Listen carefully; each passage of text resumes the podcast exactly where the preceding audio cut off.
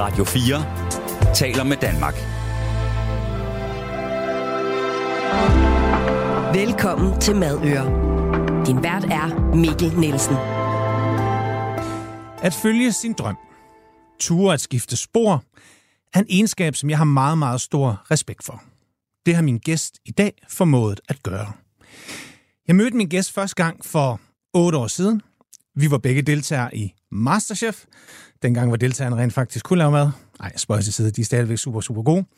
Ham og mig faldt hurtigt i snak, og jo flere uger, der gik i køkkenet, kom vi til at lære hinanden at kende, som det nu går i Masterchef. Men der sker jo også det, at nogen fortsætter, og nogen ryger ud. Min gæst han røg ud lidt før mig, og han rejser hjem. Vi skriver lidt sammen over årene, men vi har faktisk ikke mødt hinanden siden. Men jeg har fulgt med på sidelinjen og ved, at han i dag lykkes med det, han drømte om allerede dengang. Han har skabt virksomheden Gomensch Outdoor Cooking, hvor han laver kulinariske totaloplevelser i naturen med virksomhed og private. Allerede dengang sagde han til mig, Mikkel, det jeg laver i dag, det er ikke det, jeg skal lave altid. Jeg vil lave noget mere med mad. Og jeg har inviteret Jakob i dag i Madøre til at høre hele historien fra start til nu. Jakob Nussbaum, velkommen til Madøre. Tusind tak for det. Tak, og tak for introen. Ja, og tusind tak, fordi du har lyst til at, at komme i dag. Mm. Jeg har inviteret dig, fordi du har gjort det, som jeg tit selv vil ønske, at jeg øh, turer. Netop det her med at bare lave noget helt andet. Sats hele butikken, øh, men måske også få endnu mere lykke ind på kontoen. Øh, og det skal vi høre meget, meget mere om. Både det med, hvordan det hele startede, og hvor du er nu, og kogebog, og forhåbentlig også en masse tips og tricks til, hvordan man laver god mad udenfor på Bowl Outdoor Cooking, for det ved du en hel masse om. Det vil jeg i hvert fald gerne dele. Men jeg tænkte egentlig, at vi skal starte der, hvor vi møder hinanden. I Masterchef i 2015. Kan du huske, hvorfor du meldte dig til Masterchef? Ja, jeg meldte mig egentlig til Masterchef, fordi at jeg vil øh, udfordre mig selv. Jeg er jo en slow cooker. Altså, jeg, mine retter tager lang tid. Altså, jeg kan godt lide at nørde og selv lave bacon. Og, så det her med at lave mad på kort tid, det var faktisk det, jeg synes, der var udfordrende for mig. Mm. Øh, så, så det var derfor, jeg tilmeldte mig. Var du stor madører dengang også? Jamen, jeg har altid været, øh, Ja. glad, for, jeg har altid været glad for mad. Ja. Øh, og også gå op i mad. Jeg har startet en madblog øh, på det tidspunkt, Mm. mm. som rent faktisk hed Gomensch. Øh, så det med at nørde og pr- prøve at lave nogle flotte anretninger, det, det, og tage madbilleder, synes jeg var et fantastisk afbræk fra min baggrund som reklamemand. Ja, for det er lige skulle til at sige. Du kom fra reklamebranchen. Ja. Og, og, men hvorfor meldte du dig? Altså, var det egentlig for at prøve dig selv af og se, hvor langt du går? Altså, eller hvad? Jamen, det var helt sikkert for lige at teste mig selv af, øh, og udfordre mig selv, øh, og lave mad. Det var, øh, det var ikke så meget tv-delen, for der, der var jeg sådan rimelig ok presset med, at der var et kamera, der, der fulgte mig hele tiden, ja. og, og de kom og afbrød og interviewede, så det var ikke, det var ikke den del. Meldte du dig, fordi du tænkte, Masterchef ligesom kunne være et, et sted for dig at få din sådan madkendskab ud, eller at det ligesom skulle være sådan et springbræt? Det synes jeg ikke, det husker jeg ikke, at det, at, at, at det var. Altså, men selvfølgelig, hver gang jeg havde muligheden for at, at snakke om min drøm, så benyttede jeg mig af det, og det gjorde jeg selvfølgelig også i Masterchef. Øh, har arbejdet 12, 12 år i reklamebranchen som art director og konceptudvikler, og følte, at jeg havde noget mere at bidrage med, og ville gerne arbejde med mennesker, og ville gerne arbejde med mad. Øh, når, jeg holdt, når jeg kom hjem fra, fra, fra bureauet, jamen, så stå i køkkenet og lave mad, det var der, jeg kunne slappe af og være kreativ på en anden måde. Og hvorfor har du ikke gjort det noget før? Hvorfor jeg ikke havde... Taget skridtet og, og kastet dig 100% ud i, i maden? Altså, brugte du Masterchef til et eller andet for lige at teste dig selv af? Er det det her, eller, eller, eller, eller, eller hvordan? Eller vidste du allerede på det tidspunkt, at nu skal der ske noget? Jamen, jeg vidste, jeg ville, der, skulle ske, der skulle ske noget andet, og jeg, jeg har startet med min blad, madblog op, øh, og, og tog billeder og øh, retter, og øh, synes, det var fantastisk at poste, og, og, og inspirere andre til at lave mad. Øh, det var egentlig det, det kom fra. Øh, men det, kom, det, var ikke, det, var ikke, det var ikke derfor, jeg meldte mig til Masterchef. Det var, det var for at, at teste mig. Jeg synes, den der udfordring med at lave øh, lækker mad på kort tid, det var udfordrende for mig. Og så var det skide sjovt. Det var mega sjovt. Jeg synes, jeg lærte nogle fantastiske mennesker at, at møde eller at kende, og dig, og, og også blive inspireret af andre. Øh, ja. Altså, den første opgave, vi fik der i Masterchef, der fik vi jo et, øh, Ej, kan du huske det? et grisehoved øh, i Mystery Box, hvor vi løfter, og så skal man lave mad med, med en, man ikke har lavet mad med før. Ja. Nogensinde er vi i samme synk med, hvilket køkken befinder vi os i, og det endte jo med, at vi, vi tog de svinekæber og hakkede dem og lavede noget, noget fars og viklede ind i noget parmaskinke og i film og pocherede det og stegte det og skar, lavede sådan et flot tårn og, og anrettede det. Ja. Og så, så Jesper Kok, han sagde, I har simpelthen lavet en høj frikadelle. Så er man ligesom i gang med Masterchef. Det var allerførste opgave. Ja. Men som sagt kan jeg huske, at vi falder i snak, og du allerede der sådan, sådan siger, jamen, jamen, jeg er med, fordi jeg elsker mad også, men jeg ved også, at, at jeg har en drøm om at arbejde med mad. Ja. Så du ryger ud fra Masterchef, og så tager du hjem. Altså, jeg havde svært ved at slippe det der mad-drive, fordi man jo arbejder så intens med mad. Man snakker mad i pauserne, man tænker, okay, hvad kan den næste udfordring være? Når man har fri, så ligger man og bladrer i kogebøger. Okay, hvordan er den der blanketsauce? Hvordan er den der? Hvordan laver man det? Hvordan sætter man det? Og så videre. Så man er bare sådan intens på i mad. Hvordan havde det, du det, da du kom hjem?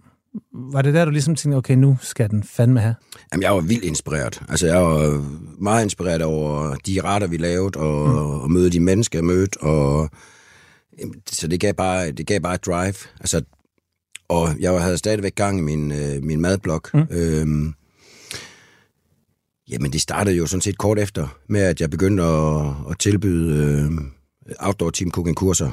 Øhm, og skulle til at tage penge for noget, jeg egentlig altid har lavet i min fritid, lavet bål. Og jeg har altid været primus motor for at samle folk og lave bål. Altså det har både været mine børns klasser, der begyndte jeg at arrangere shelterture, øhm, hvor vi skulle lave mad over bål. Hvis der var mal og weekend, jamen så foreslog jeg, at vi skulle lave et madhold øh, på vildsvinjagten i Sverige. Jamen, der skulle vi da også lave mad sammen. Mm. Så når jeg sådan kigger tilbage, så har jeg altid været sådan, hey, vi skal lave noget mad sammen. Så mad for mig, det er noget fællesskab, og jeg husker det også fra min barndom, at det, det var sådan noget, der samlede familien. Ja. Øh, især i weekenden, øh, hvor min far slowcookede, startede med at koge fonger fra, fra morgenstunden. Og Så du kommer virkelig også ud af en madfamilie? jeg kommer fra en madglad familie, hvor det fylder meget, og vi snakkede meget om det, og, og satte pris på, øh, mm. på mad lavet for bunden. Men der er alligevel kommet en dag, hvor du går til din chef, arbejdsgiver og samarbejdspartner og siger, kære venner, øh, nu starter jeg fuld tid på det her outdoor cooking her. Ja, men det var sådan en glidende overgang, fordi jeg var, jeg var selvstændig som, øh, som reklamemand, øh, art director. Så tog, der fik jeg taget opgaver ind, og så forsøgte jeg så at køre det her øh, køre det op øh, og få de første kunder. Jeg gik også på noget, noget iværksætter, øh, iværksætterkursus. Mm. Øh, for hvordan jeg kom i gang, og så fik jeg allerede nogle, nogle, nogle kontakter der, og, og ringede øh, og spurgte, hey, skal vi ikke lave noget samarbejde? Prøv at fortælle noget mere om det, hvordan man kommer i gang med at, sådan en drøm der. Fordi altså, det, er jo, det er jo det, jeg aldrig helt har tur. Altså, jeg har hundredvis af idéer og tænker, jamen det her, det er, det er perfekt, der er et marked, jeg kan det hele, men, men den, der faste, den der faste job, og den der ro, der også giver ved at bare være lønmodtager, og jamen, alt det går jo, men tiden går jo også bare, mens ens hoved, det, det buller ud af med masser af ting, som man godt kunne tænke sig at lave. Så hvordan starter det for dig, det her med, nu gør jeg det, nu går jeg i gang. Du har været på noget iværksætterikursus og så videre, videre. Men der skal jo, ja, hvordan gør man til alle dem derude, der sidder med en drøm, og også gerne vil noget med mad? Fortæl, hvordan det starter. Jamen, øh, sådan som jeg startede, det var jo, og, at jeg selvfølgelig havde et job ved siden af, hvor jeg kunne tjene penge til de faste udgifter, og jeg turde ikke at tage spring fra at gå øh, fuldstændig clean cut. Så det var sådan en stille og rolig arbejde op ved siden af, og så se på et tidspunkt, hvornår jeg kunne springe fuldtid ud i det. Mm. Men jeg kan huske, da jeg arbejdede som, som art director i reklamebranchen, så var min fornemmeste opgave, det var at få kunderne til at tænke ud af boksen og tænke nye, øh, nye idéer og gøre noget anderledes, end de gjorde før. Og der var der jo ofte, når man lavede kampagner, hvor, hvor de måske ikke lige turde bruge deres store budgetter på, på det. Mm. Hvor man nogle gange godt kunne tænke, ah, altså, de kunne godt lige steppe lidt op, altså hvorfor, hvorfor jeg vise noget mod. Ja. Øh, men da jeg så skulle tage min egen medicin og prøve at skifte branche, så kunne jeg godt mærke, hvordan de havde det. Og jeg havde faktisk lyst til at ringe til alle mine kunder og sige undskyld. Øh, nu vidste jeg, nu vidste jeg hvordan Vidste de godt, hvordan det var? Øhm, ja. Men jeg kørte, øh, jeg arbejdede som freelance, øh, havde en mands øh, reklamebureau, øh, og så stille og roligt, så forsøgte jeg at få nogle, nogle kunder, Og i og med, øh, jeg havde et, et, et, fandt ud af, at jeg havde også et godt netværk øh, fra re- reklamebranchen. Øhm, og så fik jeg snakket, fik jeg nogle nye kontakter på iværksætterkurset, og jamen, det var bare at tage telefonen og ringe og spørge, hey, jeg kan tilbyde det her. Øhm, skal vi lege? Var, var du aldrig i tvivl om, hvad det var for en type madvirksomhed, du ville have? Fordi du kunne også have lavet Jacobs catering, øh, og så kunne du have stået og, og, og eller som Mads Kortsen, som vi også kender fra Masterchef, jo, som har jo ja, lavet, som jo også er gået selvstændig, men har på et helt andet niveau, ikke? og virkelig fine dining og, Ja, fantastisk mad. godt, det og-. Ja, han gør det virkelig godt. Ja. Øh, var du i tvivl om, hvad du skulle? Nej, det var jeg ikke. Altså, det, jeg, vil, jeg vil arbejde med mennesker, og jeg vil inspirere folk til at, at lave mad. Mm. Øhm, og det er jo også sådan, det var den måde, jeg, altså, det hele udspringer i, at jeg selv elsker at lave mad fra bunden. Og da jeg fik to små børn, så øhm, var der ikke super meget tid, når jeg kom hjem fra arbejde, til der var et lille hul på to timer, inden de skulle i seng, og der skulle der klares nogle praktiske ting. Så jeg tog dem, øh, tog dem med i køkkenet, øh, og lavede, vi lavede mad sammen. Så for at få noget kvalitetstid, øh, ud af noget praktisk tid, synes jeg var fantastisk. Mm. Og så... Øh, og min toårige søn, han, min første, han fik jo lov til at panere fladfisk der som toårig, og det lignede pis, og det blev til fiskemysli, og så sad vi og, og spiste det. Og så var der ejerskab i det. Og den der med, altså, den der med fokus på proces frem for resultat, synes jeg var fantastisk. Ja, okay. Øhm, og jeg fik jo også rigtig mange kommentarer på i, i forhold til min madblog, og begyndte at lave mere bålmad. Øhm, Ja, hvorfor det bål der? hvad for noget? Altså selve outdoor-delen og bålet og det der med, altså, det er jo ikke den nemmeste løsning. Nej, nej, det er det bare overhovedet ikke. Nej. Altså, det, er- det er fuldstændig bøvlet. Altså, men det er også derfor, det er fedt. Altså, det der med, at der er en grund til at springe over, hvor gært er lavest. Øhm, og det der med at komme ud i naturen. Altså, jeg er både øh, løsfisker og jæger, og har alt. Altså, min barndom, der kom vi også, tog vi på, på øh, campingferie og sådan noget. Pri, altså, elskede primitiv overnatning, mm. og det med at kontraster er smukke. Øh, så sætter man også pris på, når man har været ude og, og, og få noget simpelt mad over et trank eller et bål, så sætter man også pris på, når man kommer hjem og, mm. og, og kan tænde for vandhanen. Og, så det, det synes jeg er smukt, og så komme ned i gear, som naturen kan. Men så hvis man så lige, man kan også godt, så begynder jeg jo at skrue lidt op for, for råvarerne med, med østers og champagne i naturen, for lige at steppe lidt op. Altså, og det kan bare noget.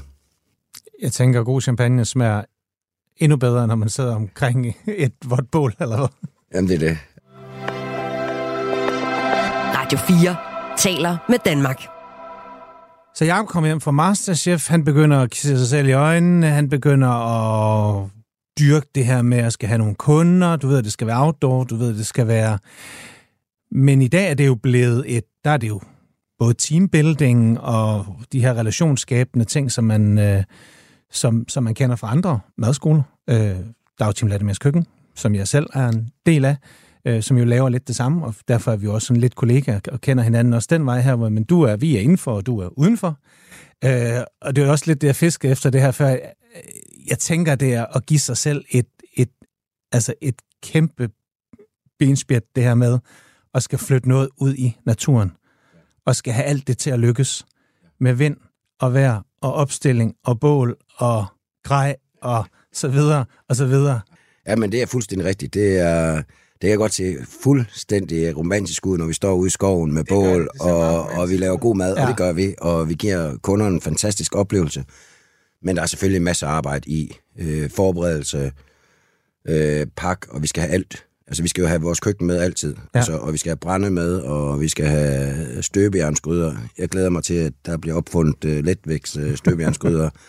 øhm, men det er også derfor, det er gratis crossfit. Altså, men vi, vi løfter og, og slæber, og, men det er også fantastisk det, at vi kan komme ud i, naturen, Ja. ja. og vi kan komme alle steder hen, og vi ser også selv øh, noget fantastisk natur, som vi ikke ville komme rundt og se. Og så kan vi jo skabe de her kulinariske totaloplevelser i naturen, hvor deltagerne er med til at, at tilberede maden over på bål. Kan du huske din første kunde, sådan en betalende kunde? Ja, øh, jamen det har, ja, det kan jeg. Jamen det var, det var, øh, vi skulle til Tunø øh, med en ribbåd, og Der var nogen, der bestilte et øh, teambuilding kursus og skulle sejles øh, med rigbåd til Tunø, og det var dem, jeg havde ringt til og spurgt, om vi ikke skulle samarbejde. Øh, det var oplagt, når de gik op i naturen. Mm. Altså komme over til Tunø og, og lave noget bålmad derovre. Så der havde jeg bare minimalistisk grej med, og jeg havde nogle strandkrabber, vi lavede noget øh, krabbebisk og lavede nogle retter, og det gik jo super fint. Jeg havde, jeg havde mit grej i min, i min gamle, rustne Ford øh, stationcar. øhm, og det kunne lige være i båden, de der, de der tasker der. Så det var faktisk meget min... Altså, jeg, nogle gange så mindes jeg de, de gange, altså, fordi det var meget minimalistisk, det var mm. opstart. Nu har jeg det vildeste udstyr. Altså, jeg har en kæmpe bil, som jeg skal, som jeg er med nu. Øhm. Ja, fordi hvad er der sket? Hvad er det for nogle type arrangementer, du sådan typisk laver i dag?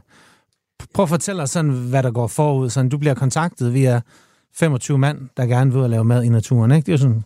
Ja, vi, laver, vi har en fast base øh, lidt uden for Aarhus, øh, og forpagter et bålhus, hvor vi laver vores kurs året rundt. Øh, vi vil selvfølgelig gerne have folk komme ud til os, øh, men ellers så kommer vi også rundt i hele landet.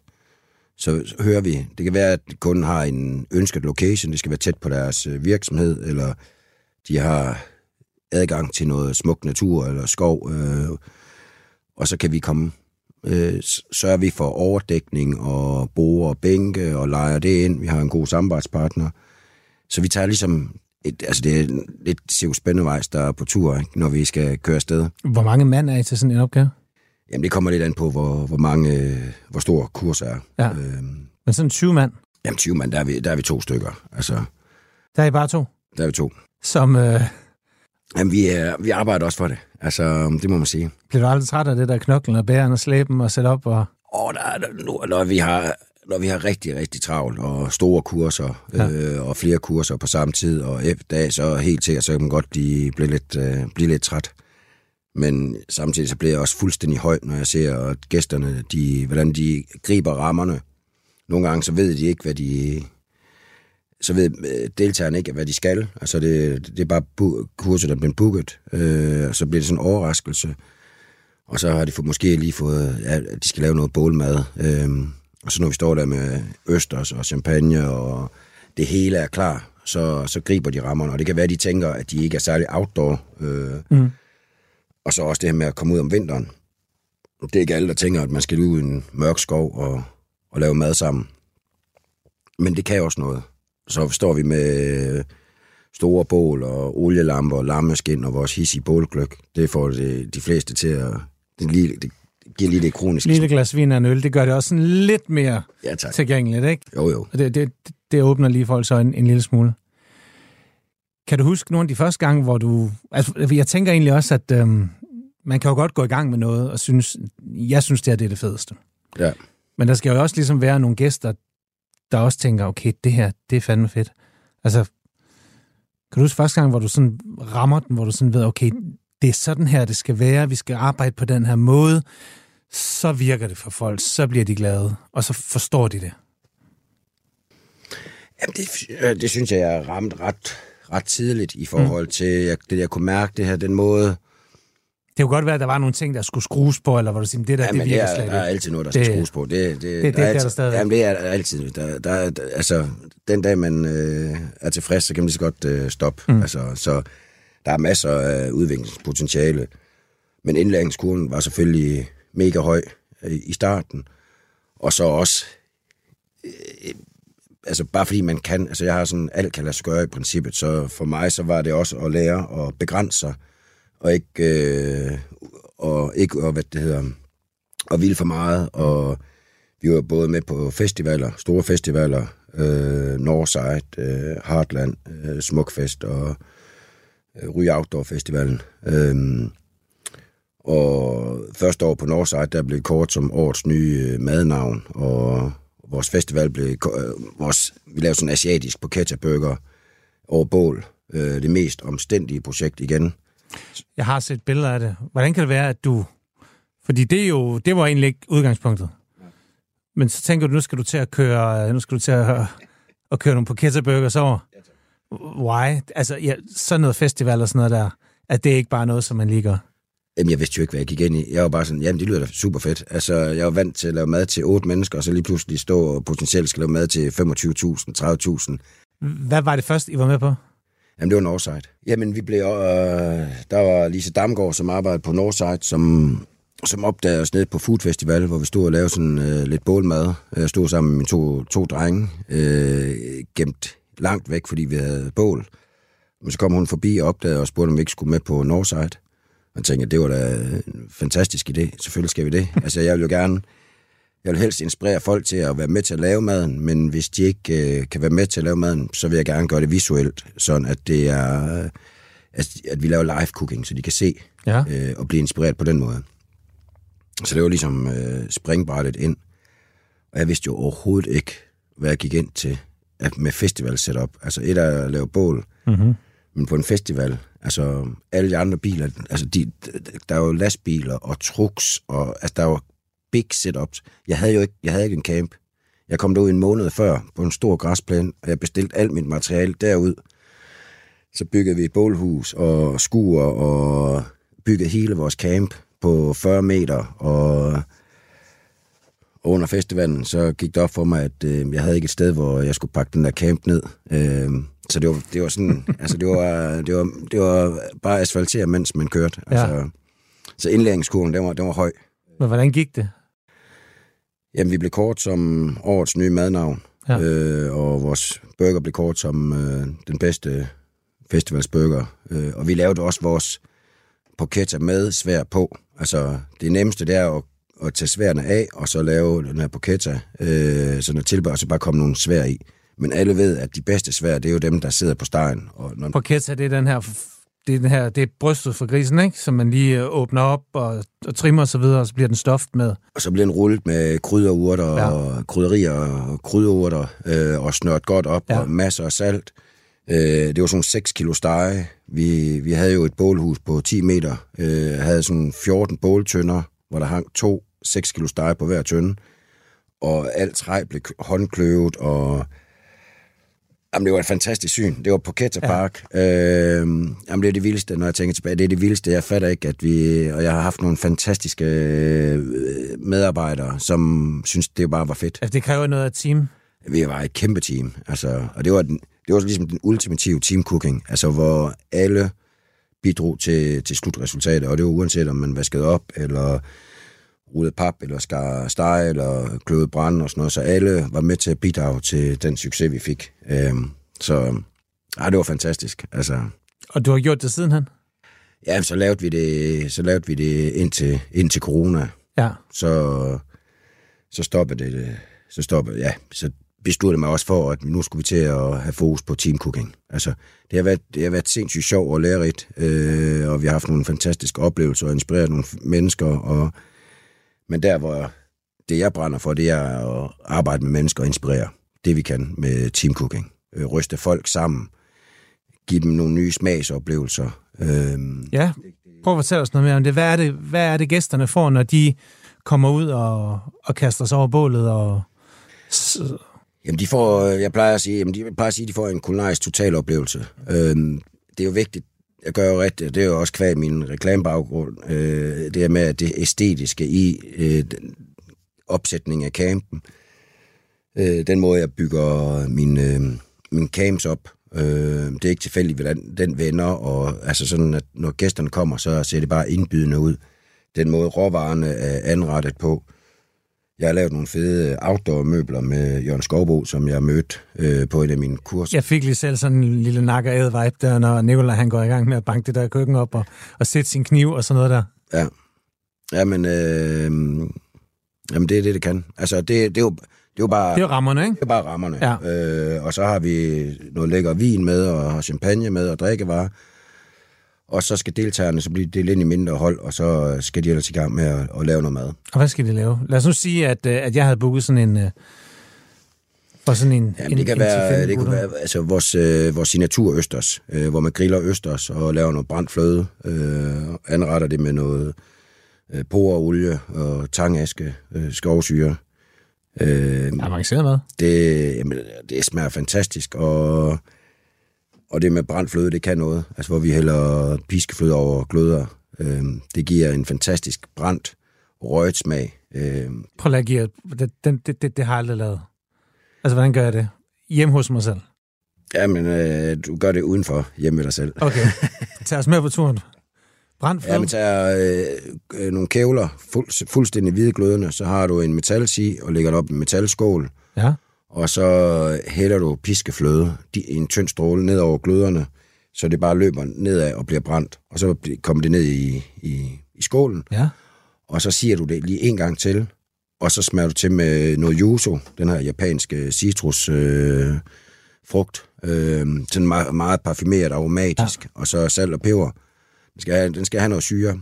Så har du sådan set den her brændte fløde, og den anretter vi så på, på de her grillede øster, som vi griller 6-8 minutter. Øh, Sjovt, man kan ikke lige fornemme den der fløde, der får en brændt smag. Jamen, sådan, har, sådan, jamen, den har både sådan røg, altså røget og, øhm, røget og, og, og brændt smag. Det er sådan Ja. helt fantastisk. Altså, øhm, og det fungerer også godt i det salte køkken. Øh, her dansk sommer, hvor vi har danske jordbær. Mm. Så laver den her brændte fløde, så kommer lidt vanilje i, i stedet for lidt rørsukker. Øh, og så lige hælde over jordbær. Så får du sådan meget elegant bålsmag på øh, dansk sommer. Altså, Okay, super hack til, til de sidste... Ah, ikke de sidste jordbær, vi har vel jordbær lidt endnu. Men øh, okay, brandfløde her med givet videre. Okay, god start. Østerchampagne, det kan jeg godt lide. ja tak. Hvad hvad skal vi så have?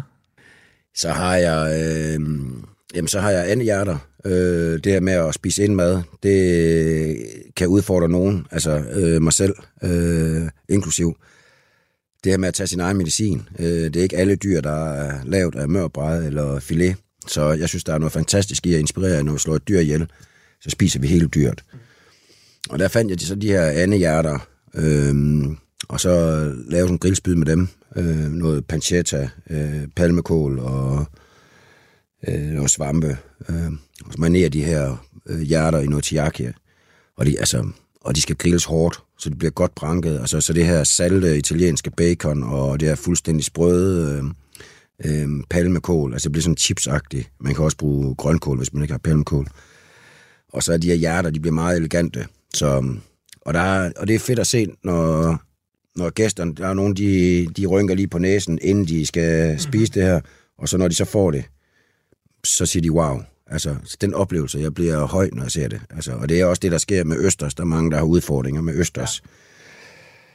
Og så har vi selvfølgelig også en... Øhm, hvad det hedder, vi har øh, fremtidens mad. Vi har enten øh, laver med, og voksmøllaver, eller, eller græshopper, som vi lige friterer og, og anretter på noget ristet brød med, med lidt krydderurter. Ja, altså jeg vil sige, de, de der laver og biler, alt det der, skal de noget, så skal de dele med, du den også friteres. ja, det skal de. Ikke? Jamen, de skal friteres hårdt. Ja. Altså, så de er Det fuldt... skinner knas.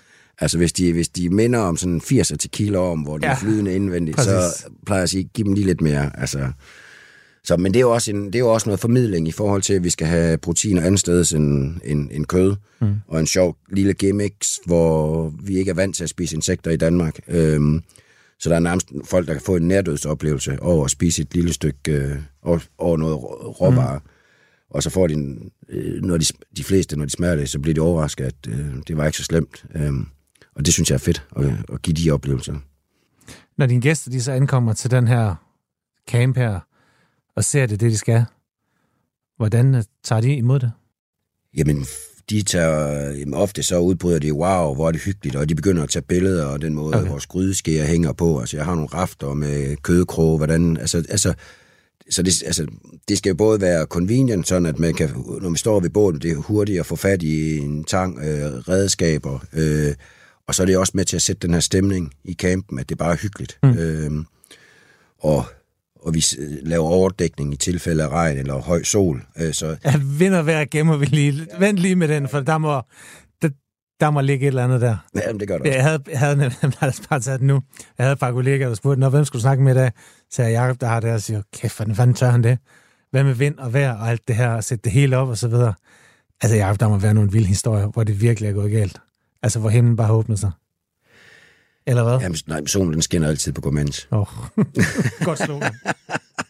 Ej, vi har, jamen selvfølgelig har vi oplevet øh, vind og vejr og blæst og... Øh, Kan du huske et par episoder, hvor det, hvor det har været stramt? Jamen, vi, jeg, synes, jeg synes ofte, vi er heldige. Altså, vi, jamen, hvor det var stramt i 2018, hvor der var brandforbud i 70 dage, det var sådan lidt, det var så lidt stramt at, at have en bålvirksomhed. At vi ikke måtte lave bål. Og der var vi på, der var vi også på, på, der var vi også på Heartland og Northside og Ryge Outdoor Festival og havde nogle store arrangementer. Og så begyndte der at komme brandforbud ned omkring Fyn. Det begyndte at komme tættere og tættere på, og vi kunne lige med nød og næppe gennemføre vores øh, setup ned på Heartland. Lige dagen efter vi var færdig, så blev der indført brandforbud på hele Fyn. Så rykkede vi jo til Aarhus, hvor vi skulle lave Northside Festival. Og så begyndte der bare at komme brandforbud tættere og tættere på. Øhm, vi nåede det også øh, lige at gennemføre det på... Og så efter vores festivaler, så blev der så totalt brandforbud. Øh, så var der nogle kurser, vi måtte aflyse. Der var nogle kurser, vi måtte flytte til andre kommuner. Der var nogle kurser, vi måtte øh, bruge briketter i stedet for, for brænde. Okay. Så det, så det var, det var, det var lidt stramt. Øhm. Men ellers er jeg aldrig sådan regnet væk, eller, eller er folk også indstillet på det? Ligesom, nu er jeg i naturen, nu må vi tage det, som det er, eller... Jeg havde jamen, sådan, faktisk tæt på, hvor jeg startede, hvor jeg havde et, øh, et reklamebureau på, på 60 mand. Øhm, jeg havde godt set, der var noget, der var noget vævesigt. 60 mand? Det var, der skal sgu da også laves nogle bål. Ja, jamen, der havde vi mange bål med. Øh, det er fantastisk. Øh, og det er fantastisk at se 60 mand øh, gå i gang øh, med at lave bålmad. Altså, men det kræver også noget koordinering. Men jeg havde set på vævesigten, at det ikke så alt for godt ud, så jeg brugte jo øh, flere dage på at, at lave telte og øh, overdækning, og, og så havde jeg fået syet sådan en stor, flot øh, bomuldstarp på 4 gange 6 meter. Øhm, og og da, da gæsterne kom, altså, så stod det bare nede i stænger. Og så de fleste, de stod indunder, altså her, de, alle de stod bare som sild tynd, altså vi havde, vi havde vin og drikkevarer på is og sådan noget, ikke? og så, de stod bare under den der tarp der, altså, og, og de andre tællede sådan fuldstændig tæt bange. Og så gik vi ligesom i gang, og jeg tænkte, det her, det kommer aldrig til at gå. Altså, men de var bare, havde ja-hat på, og de vidste, at jeg havde snakket med dem, at øh, det kom til at regne, og sørge for at have tøj efter vejrforholdene. Øhm, og så kunne de jo stå og lave maden øh, i tørvejr mm. under telte, og så skulle de lige ud til bål og, og tilberede maden. Og øh, de havde bare ja-hat på. De havde, altså, det var så fint, det var så hyggeligt, og altså, det var sådan man versus nature, og de klarede det super godt. Og det ender med, øh, da de skal spise hovedretten, jeg vil gerne have, at de sidder ved langbord alle sammen, mm. men de her telte, der kunne vi jo ikke øh, samle bordene. Og så endte det bare med, at himlen åbnede sig, og, og solen kom frem. Og så af dem selv, så tog de bare selv bordene og lavede verdens længste langbord udenfor, og sad og spiste. men der var ikke et øje tørt. Altså, så der var vi, jamen det kan noget. Altså, men det er igen det her med kontraster, og det her med, altså hvad er du forberedt på? Uh, vi gør jo meget ud af at forberede folk på, hvordan overledes. Uh, og vi skal nok sørge for, at folk de kan lave mad. Uh, og så har vi selvfølgelig en, en plan B, C og D. Og... Hvor meget betyder naturen og det sted, hvor I kommer hen? Altså, skal, er det en del af fortællingen, eller er det, er det egentlig bare et, et lokale? Jamen, det er helt sikkert en del af fortællingen. Øh, det kan noget. Altså, det er fantastisk at stå øh, med udsigt til vandet, eller i en skov, og, og have noget fantastisk natur. Men urban cooking, som jeg kalder det, hvis vi laver mad i byen, det kan også noget. Øh, vi havde for nylig, var vi faktisk her i, i København centrum og lave øh, teamcooking for 60 advokater. Mm. Det var så også lige inden, der kom brandforbud. Øhm, men det var egentlig deres skov. Helt fandt, altså, øh, og det var, øh, altså det, det kan bare noget andet end natur. Og så står vi der med vores øh, rustikke båltønder og, og, og outdoor-udstyr og borer og træ og, og bål. Og, ja. og, så det, det, det kan også noget. Altså, ja. Så vi kommer rundt. Vi kommer rundt i hele landet og laver mange forskellige oplevelser. Hvad med selve madudviklingen? Nu har du forklaret nogle af de her retter, noget af det, som I laver.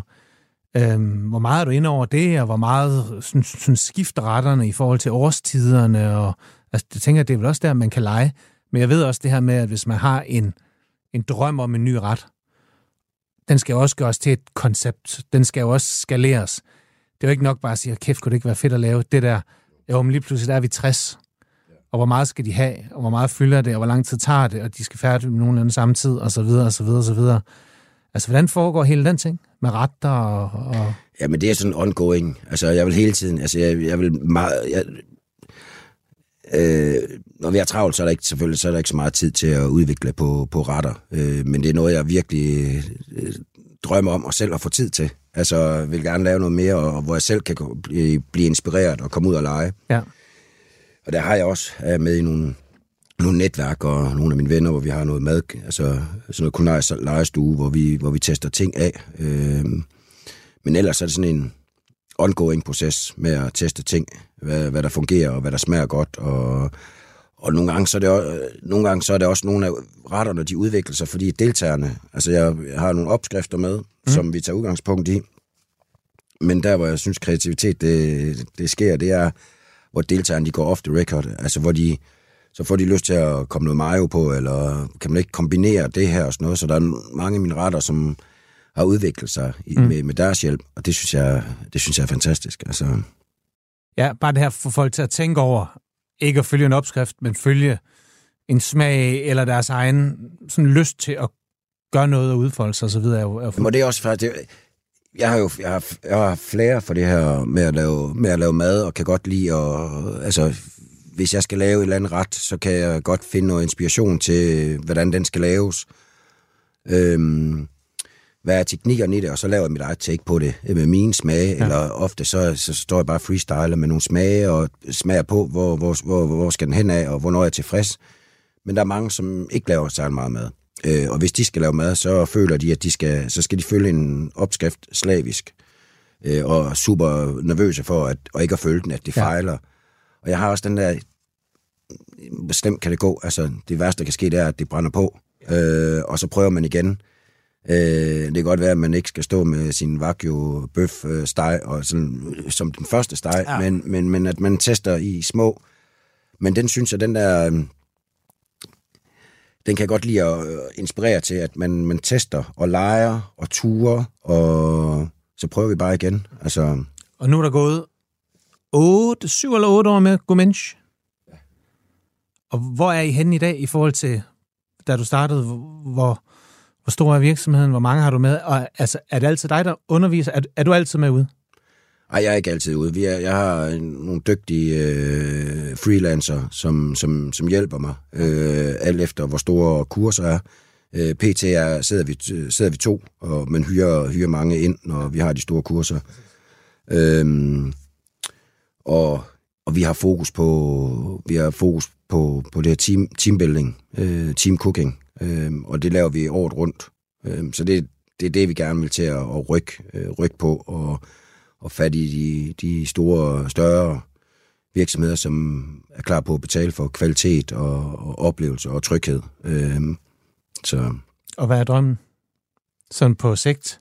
Jamen, det er jo, at vi bliver, at vi bliver væsentligt større. Altså, vi får skabt en øh, stor organisation, mm. og, hvor vi kan inspirere øh, så mange som muligt til at komme ud.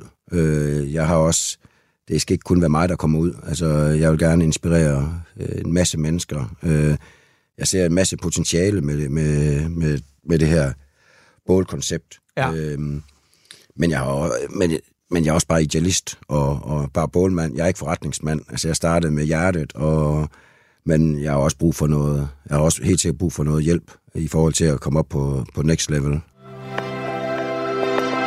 Radio 4 taler med Danmark. Man kan sige, det er jo ikke kun dig, der er faldet for outdoor og bål og så videre, så videre.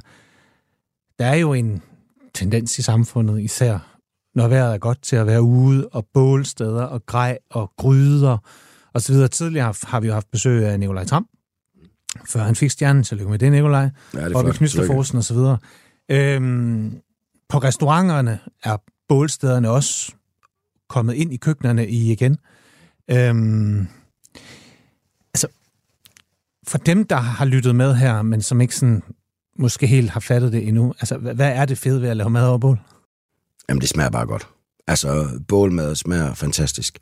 Altså, den her røgsmag og karamellisering og, og, og bitterhed, øh, det gælder om, altså, Jeg plejer at sige, at det er nemt at lave bålmad. Hvis du brænder tingene på, så får du ro som mig. Det her, øh, det, det kan bare noget. Øh, og så, udover at maden smager fantastisk, jamen så er der bare noget, altså bål kan, det har en samlende effekt. Altså det vækker noget urmenneske i os. Altså det var, det var bål, der samlede os og gav os varme og tryghed, og, og så også det her med at, det her med at lave mad over bål, det kræver, at man er, at man er til stede. Vi har så travlt i hverdagen, vi har så mange øh, apps og elektroniske devices, som hjælper os, og det bimler og bamler, og vi har aldrig været mere stresset. Mm. Det her med at komme ud i naturen og lave bålmad, det er med til at sænke øh, skuldrene. Altså, man kommer sådan lige ned i gear. Du skal stå og kløvebrænde, og du skal stå og holde øje med dit bål. Altså, hvis du ikke holder øje med dem, så, så går det ud. Og så tager det lang tid at starte op igen. Så det er det her med at, at være nærværende. Øh, jeg havde en lidt sjov øh, oplevelse med, med et øh, teamcooking-kursus for nogle ingeniører. Mm. Øh, og de kom jo, og de spurgte sådan, hvor, hvor, altså der står i opskriften, altså de skulle lave nogle blåmuslinger over bål, og, og der stod, hvor lang tid de skulle cirka have, men de ville sådan gerne have sådan lidt mere øh, specifik info med, med højde og vindforhold og alt sådan noget. Ikke? Altså, og jeg sagde til dem, det er jo lige præcis det, der er det smukke ved at lave bålmad. Det er, mm. at du skal være til stede, og du skal holde øje, øh, og, og, og smage dig frem og se. Men de, det viser, at de var vildt udfordret ja. med, med, med den ting. Ja. Der er simpelthen nogen, der ikke kan det der. Så ja, de, de klarede det, mm. men, men, de var, men de var udfordret. Øh, og ja, det, er, det, jeg synes, der er det smukke med, med bålmad, at man er til stede, og man er i nuet, og, og, og så er det bare, det er bare hyggeligt. Altså. Ja. altså, der er helt sikkert brug for det. Det er jeg enig med. Spørgsmålet er så bare, om man køber et bålfad for at endnu vise alle mulige andre, at man er på Insta med sit helt nye bådfald, i stedet for virkelig, som du siger, slap af og, og, og bruge det aktivt til hygge med børn og venner osv. osv. Hvis man nu gerne vil i gang med det her, Jacob, nu påtager vi os sådan lidt på public service forpligtelser her i forhold til, hvis man gerne vil i gang med bålmad. Hvad gør man så? Så køber man min bålkogebog selvfølgelig. okay. Jeg venter længe på det der spørgsmål. Altså, jeg, jeg udgav... Jakob er meget, meget stolt. Jakob udgav for... Er det nogle mange år siden nu? Jamen, det er to, to, to år, år siden. siden. Ja, en rigtig lækker kogebog om alt det her. Den dykker vi ned i, og den kan man købe, hvis man virkelig vil nørde det her.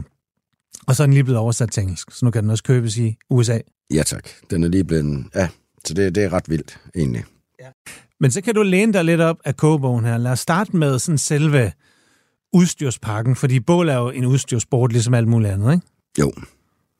Så hvordan kommer man i gang? Jamen, du skal have et bålfad øh, eller en bålplads. Og øh, hvis du ikke har adgang til en bålplads, så findes der masser ude i naturen. Øh, shelterpladser, hvor man kan lave bål. Åh, oh, det lyder allerede kompliceret. skal man slæbe ud og brænde med, og mad, og og dåser og dimser? Og... Jamen, det skal man. Men, øh, jamen, det, man skal, men, men man kan godt snyde lidt hjemmefra. Man kan godt gøre det, man kan godt snitte grøntsager hjemmefra. I princippet, så kunne du lave en gryderet hjemmefra, og så tage den med ud i haven og varme den over bål. Fordi du får stadigvæk hyggen øh, omkring bål, og så det her med at komme udenfor, og det med at spise ude, om det så bare er en have, det er bare hyggeligt. Og gør man det med en familie, med børn eller venner, det kan noget. Lad os nu sige, at vi har en have. Bålsted eller bålfad? Jamen, øh, hvad du har. Det, det, jamen, har du et bålsted, så er det det, du bruger. Har du et bålfad, jamen, så er det det, du bruger. Okay. Altså, og så en, en rest, og så enten noget, hvor du kan, altså en rest, hvor der kan stå en gryde. Øh, har du en rest, så kan du grille øh, grøntsager og kød på. Øh, du kan også øh, placere en gryde og, og mm. tilberede i den. Øh, skal jeg lave en gryderet? Ikke, det, er, det er hyggeligt omkring bål. Det er ikke, fordi det giver sådan super meget bålsmag, så der plejer jeg at grille grøntsagerne. Jamen prøv her. Du, du bestemmer, hvad vi skal lave. Du har en kogebåd, der ligger der. Så lad os nu sige, at jeg inviterer dig hjem bagefter her i Tornby. Ja. Bålfærd er klar der er noget brænde. Altså, hvad er den perfekt? Jeg har et par børn. Ja. Lad os sige, at vi også skal have dem med og engageret i det her, selvom de, og det gør hele min familie, Jacob, det, det, det har jeg slet ikke fortalt dig, hvis der er noget, jeg, altså, jeg kan godt lide bål. Ja. Jeg hader simpelthen, når mit tøj lugter af bål. Jamen, så har vi, så har vi balladen. Så har vi balladen. Ja. Altså, det her med at have været til et eller andet skolearrangement, hvor der har været bål, og så komme ind i bilen og komme hjem, og så alt det, som han bare lugter af, af bål. Ej, det dufter af gourmet. Det er fantastisk. altså sidste gang, der var jeg nødt, altså der, der måtte vi simpelthen tage alt tøj af udenfor, gå ind i bad, og så simpelthen stoppe vaskemaskinen, og så få for, for det hele vasket. Men det kan være, altså det kan være, det kommer med tiden, at man også sætter pris på den her, Forhåbentlig. fordi du dufter ikke af røg i dag. Nej. Øhm, jamen, øh, jamen, hvad jeg skulle anbe... Ja, hvad skal vi lave? Du skal hvad lave, vi lave lave mad? jeg synes, øh, for at køre den helt simpel, altså, det er så, øh, det er bare bålsted uden grej. Okay. Kører vi en 1 kilos tomahawk steak, øh, det er jo en stor øh, bøf, ribeye, øh, cut de bøf med, med ben på, sådan lang ben. Det bliver ikke meget mere maskulint. Det er ikke sådan noget, man bare lige køber ned i sin... Øh, det er noget, man bestiller, ikke? Jamen, det køber du, det kan du købe ved slagteren. Ja. Øh, og der har jeg en god slagter, slagteriet i Aarhus, som, øh, som, som st- står og smiler hver gang øh, de står og, og, og binder den op og pusser den. Men sådan et kilos øh, tomahawk steak, og så griller du den i... Hvordan tænder I det bål? Du laver et øh, pagodebål. Det er jo ligesom, øh, ligesom øh, klods med jord. Man stiller med Ah. brændet op sådan modsat. Yes. Det er den hurtigste måde at, at få gløder på. Øh, du har lidt optænding. Øh, Masser af sprit. masser af sprit, bare fyr den af. Altså, sørg for at ikke komme for meget på. Øh, få gang i bålet. Øh, start bålet en, op i, en, i hvert fald en, ja, en time før. Mhm. Godt med noget brænde. Tørt brænde selvfølgelig. Øh, vådt brænde, det er svært at brænde, og plus det ryger helt vildt. Øh, så noget dejligt oventørt brænde er, er anbefale. Og så få lavet et flot glødebål, så du får fuldstændig gløder. Øh, skal jeg lave stege eller noget, så ligger jeg, når jeg laver det her glødebål, hvis jeg skal grille nogle stege, jamen det, jeg griller alt over gløder, Mhm. så laver jeg, ligger jeg øhm, brændet om, øh, ude i siderne, sådan at det brænder ude i siderne, og så når det bliver til gløder, så kan det sådan skubbes ind. Så kan så man blive ved med at fodre det her glødebål. Men til den her tomahawk steak, der behøver du, der kan du grille bøffen direkte i gløderne. Så lægger du bare bøffen ned i gløderne, de, altså uden rist. Why? Altså, hænger det ikke fat i... Der ligger, det, du lægger det bare direkte, du lægger det direkte på gløderne, så selvfølgelig sidder der lige et par gløder på, øh, og så cirka, jeg giver den omkring 25 minutter, sådan steg, eller sådan en bøf på et kilo. Så vender jeg den efter 5 minutter, lige ligger den et andet sted, og så får den bare den her røgsmag og brændt, øh, brændthed og dufter, og noget af kødet, det bliver lige en lille smule brændt, men øh, sådan super flot rosa igennem. Lige lægge lidt kryddersmør ovenpå og vende den. Øh, du behøver ikke en gryde, du behøver ikke en rest. Altså, det bliver ikke mere simpelt, og det bliver ikke mere maskulint. Nej. Og det smager helt Og, fantastisk. og det kan vi to godt spise. Ja. Nu har jeg en kone, der er vegetar. Så griller du grøntsager. Grøntsager, grøns, altså grillet, jamen, grillet spidskål for eksempel, øh, giver omkring 45 minutter. Også i gløderne. Det, Eller på ja, rist? der, der kører på rist. Okay. I princippet kan du også lave dem på gløderen, så skal det have kortere tid, men jeg plejer, det plejer jeg at grille på rist. Mhm. Så lige grille noget, jamen grille dem cirka øh, tre kvarter, og vende dem, så bliver de sådan helt sorte udenpå.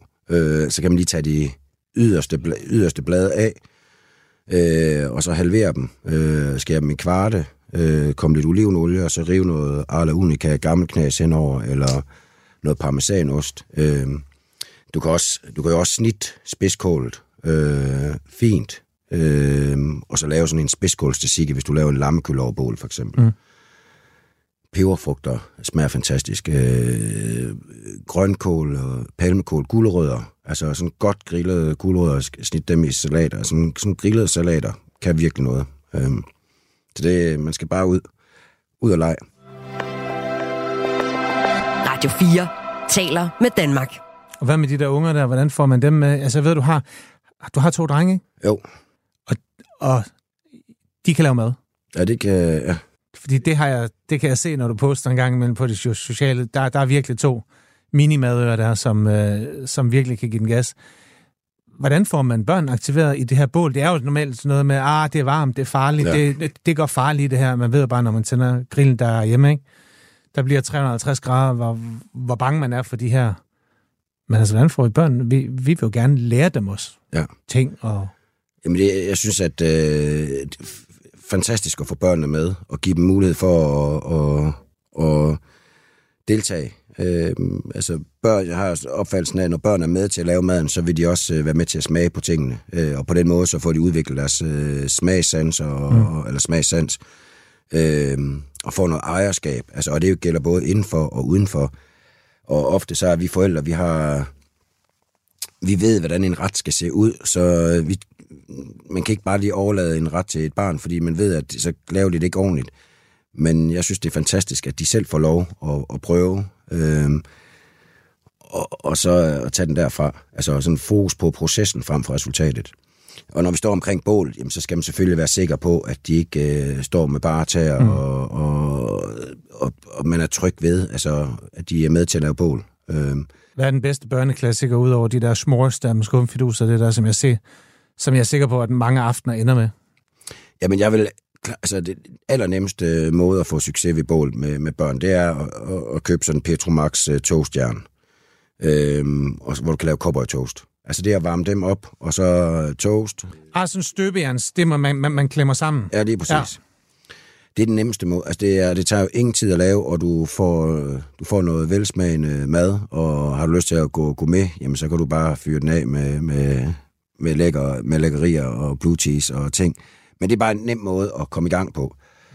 Det der med snobrød, der er ikke nogen i dag, der har tålmodighed til at sidde og, og bruge 30 minutter af deres liv på at lave snobrød. Altså, de fleste de fyrer det direkte ind i gløderne, så er det brændt ud på, og der er indvendigt. Altså, så det er bare en, det er en god måde at, at lave noget på, eller nogle små grillspyd. Altså, grille nogle pølser. Altså, ja. øh, det, handler, altså, det handler bare om at komme ud øh, og få nærvær med dem, man holder af, og, og få stemning omkring bålet. Øh.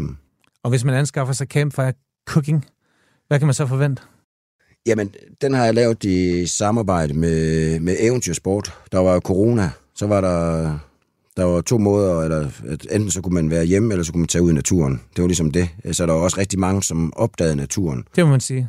Kongelundskoven ude ved os, den var simpelthen bare ja. lagt ned af udenfra kommende turister fra Frederiksberg og Inderby. Ja. Men du lavede en kogebog? Så fik jeg tid til at lave min kogebog, øh, og der var rigtig mange, som købte båludstyr, øh, ved, ud, hvad det, ved outdoor-butikkerne. Mm.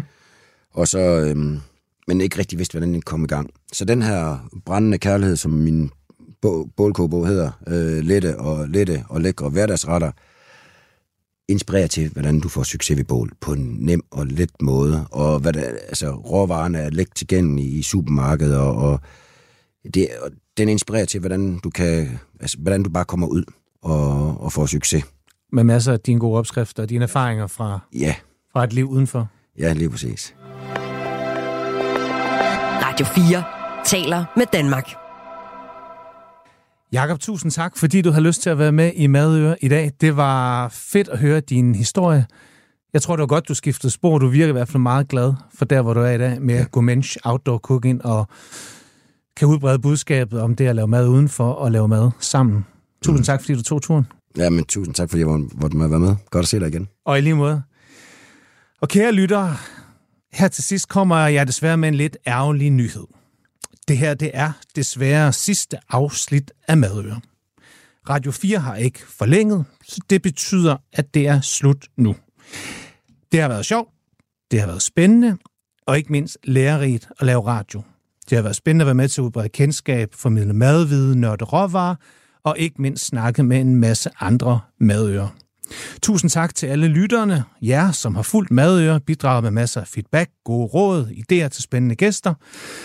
Og hvad så nu? Måske kommer der noget andet madrelateret med mig, who knows. Hvis I gerne vil vide mere eller følge, så kan I gøre det på Instagram, hvor jeg hedder Heibrok, h e j b r o c h Der nørder jeg også mad og vin osv. osv. Men ikke mere madøre for nu. Men tusind tak til Radio 4 til Beam Audio og alle dem, der har været med til at lave programmet. Alle afsnit kan stadigvæk findes, der hvor alle podcasts bor.